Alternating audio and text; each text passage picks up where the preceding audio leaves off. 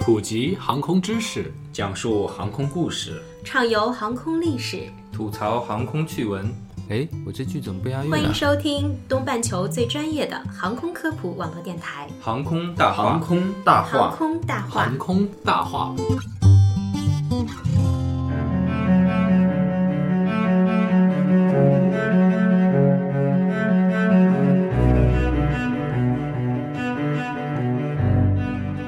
聊航空说大话，欢迎收听东半球最专业的航空科普网络电台《航空大话》。大家好，我是黑人。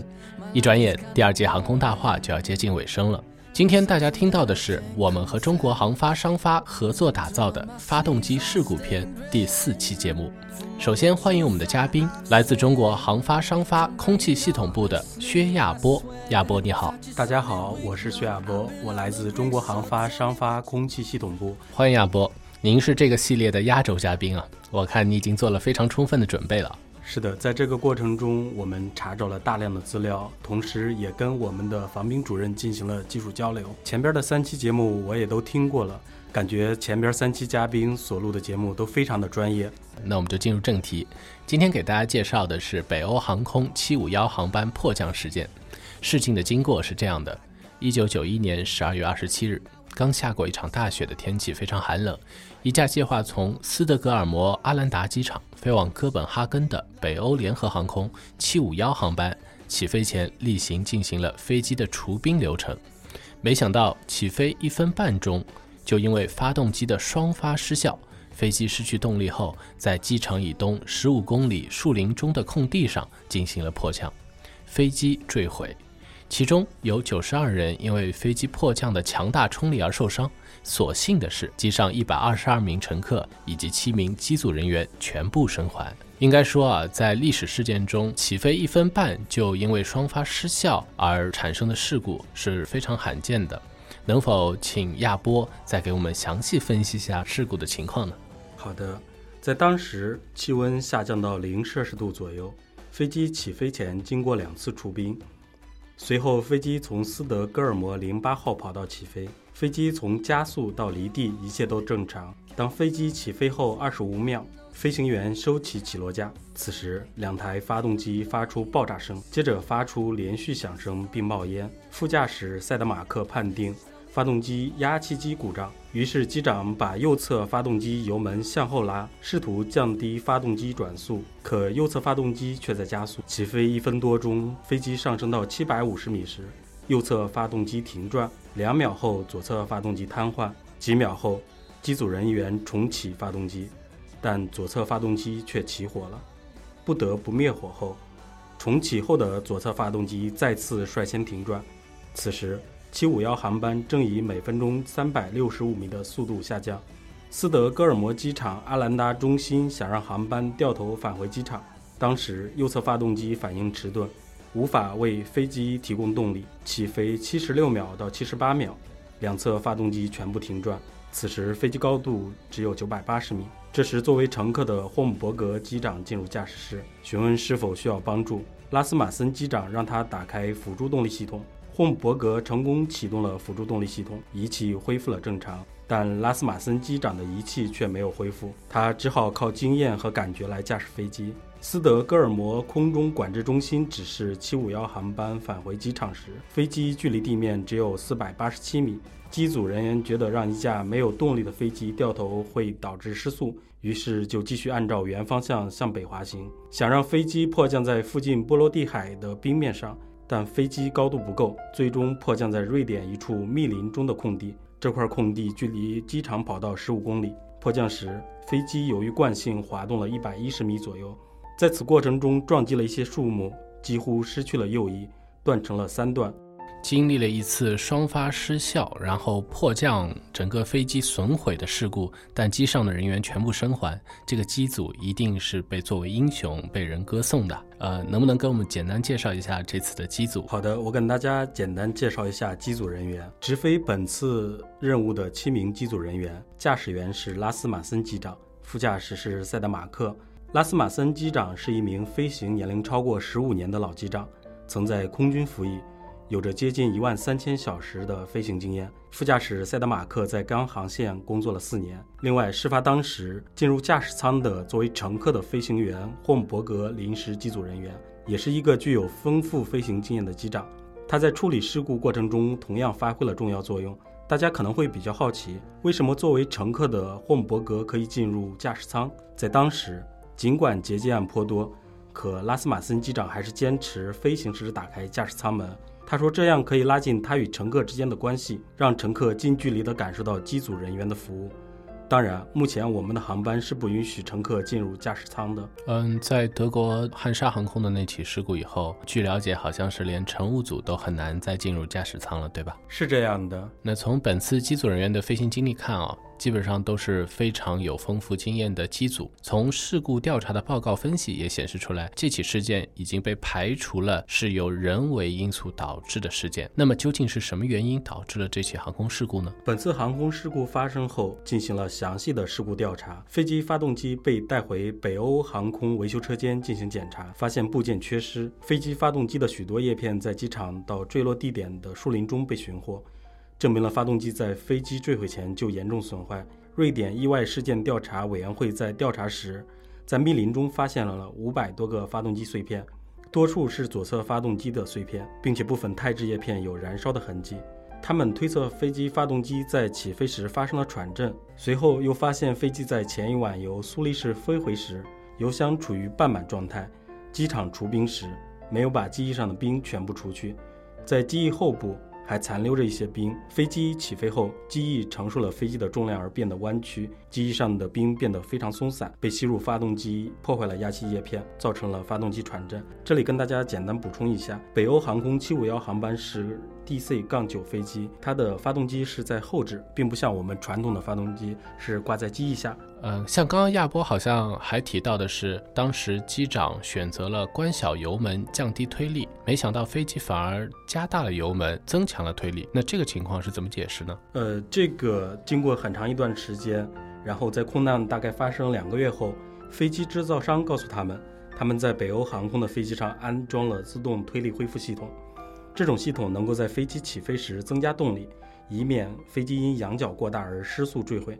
当时拉斯马森机长减小油门时，系统误认为速度减小到了危险程度，所以系统加速，导致发动机继续高速旋转而破坏加剧，进而失去了全部动力。而拉斯马森机长也不知道，当时唯一的解决方案是关闭自动推力恢复系统。那我把我了解的这个事故情况跟大家再转述一下，呃，请亚博给我把把关，看是不是这样。本次航空事故的开始呢，是由于结冰没有除干净，导致在极度寒冷的天气下，这个结的冰层啊往下掉，破坏了压气机的叶片，然后造成了飞机发动机的喘震。虽然机组采取了正常的操作，但是由于自动推力恢复系统反而加大了推力，最终导致了航空事故的产生。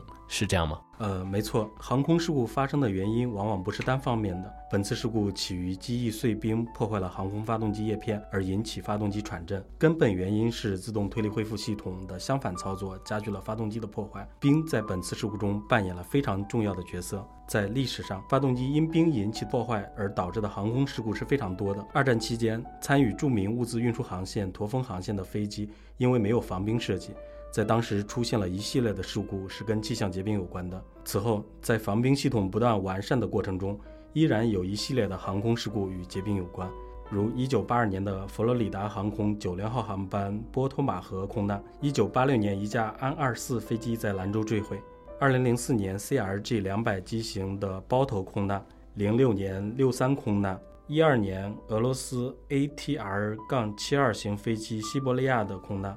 还有一四年 QZ 八五零幺航班的空难，还包括我们航空大话发动机事故篇每一期提到的空难事故，都是由结冰引起的。由此可见，防冰系统是非常重要而且必要的。那我们在发动机设计当中啊，是怎么考虑用技术的手段来避免这类事故的发生呢？发动机防冰是一个非常大的话题。简单的说，发动机防冰就是利用热或机械等方式，阻止发动机某些部位结冰，或者去除发动机某部位的结冰。避免冰对发动机造成灾难性事故。我今天要跟大家分享的发动机热气防冰设计只是其中的一个很小的点，需要气动、传热、结构、控制等多个专业的知识来综合考虑。在这里，我们就结合我们的专业，简单介绍下发动机热气防冰技术。好的，相信听众朋友们也已经迫不及待了。这个得从防冰系统说起。防冰系统为航空器在结冰气象条件下防止零部件表面结冰的技术设施，在现代飞行器中广泛的采用热防冰系统。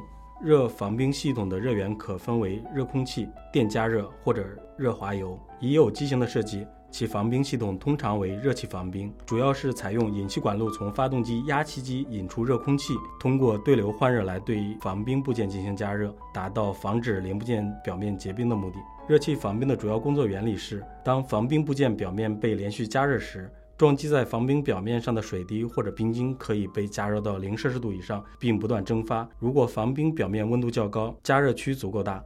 热气所提供的热量可以把表面收集的水全部蒸发掉，从而破坏了结冰条件，达到防止发动机零部件表面结冰的效果。经过亚波这样一个简单的介绍，我们可以对呃发动机热气防冰的原理有个初步的了解。刚才说的这些好像集中主要讲它的原理，那么具体的运用，包括怎么样作用在发动机上，能不能给我们再详细介绍一下？嗯，好的，给大家介绍一下我们主要开展的工作。首先，我们需要对发动机可能能的结冰表面开展结冰脱冰分析，获得是否需要防冰的需求。若有防冰需求，并确定采用热气防冰的设计，那么此时要完成热气防冰流路布局设计，确定热气防冰系统在发动机上的引气位置、排气位置，还有加热位置，形成发动机热气防冰流路布局方案。随后计算分析出设计点和典型状态点，并开展设计点的设计，使得热气防冰系统满足设计要求。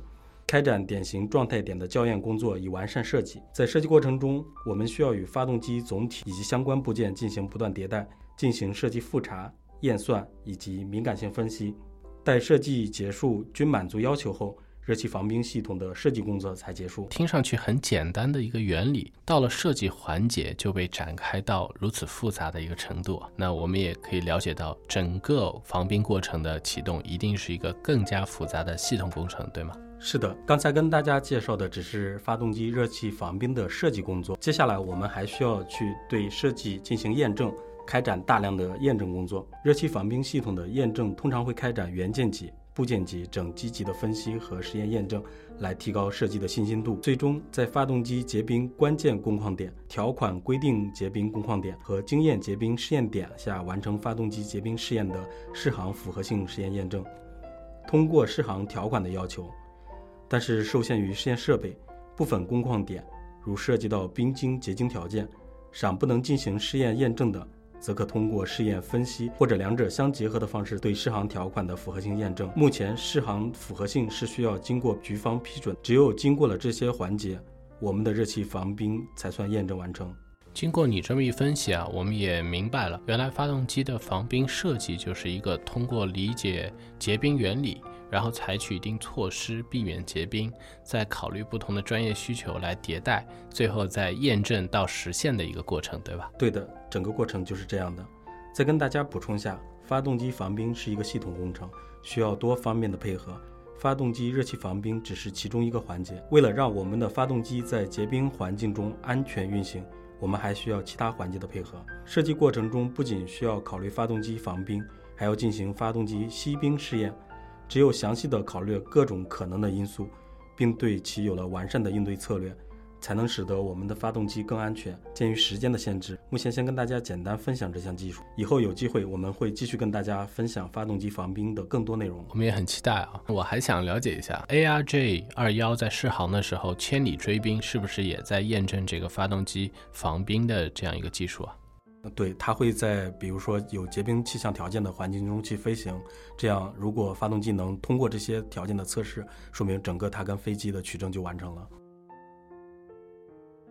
亚波，你看，我们从七五幺航班的迫降事件一直聊到发动机的热气防冰技术，最后我们再回到这个事件，就这个事件发生以后，给我们留下什么样的启示呢？在整个航空史上，人们对航空安全的不断探索。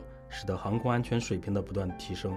以发动机热气防冰为例，不断加深对防冰设计的理解和验证，同时不断的完善我们的设计，以提高发动机应对冰的能力，让我们的航空发动机越来越安全，是我们航空发动机从业者一直不变的追求。好，非常感谢啊！以上就是本期节目的全部内容。听众朋友，更多精彩的航空事件，期待您的关注。我是黑人，感谢嘉宾薛亚波，感谢您的收听，我们下期再见。大家再见。 In your eyes, there's a heavy blue. One to love and one to lose. Sweet divine, the heavy truth. Water or wine, don't make me choose. I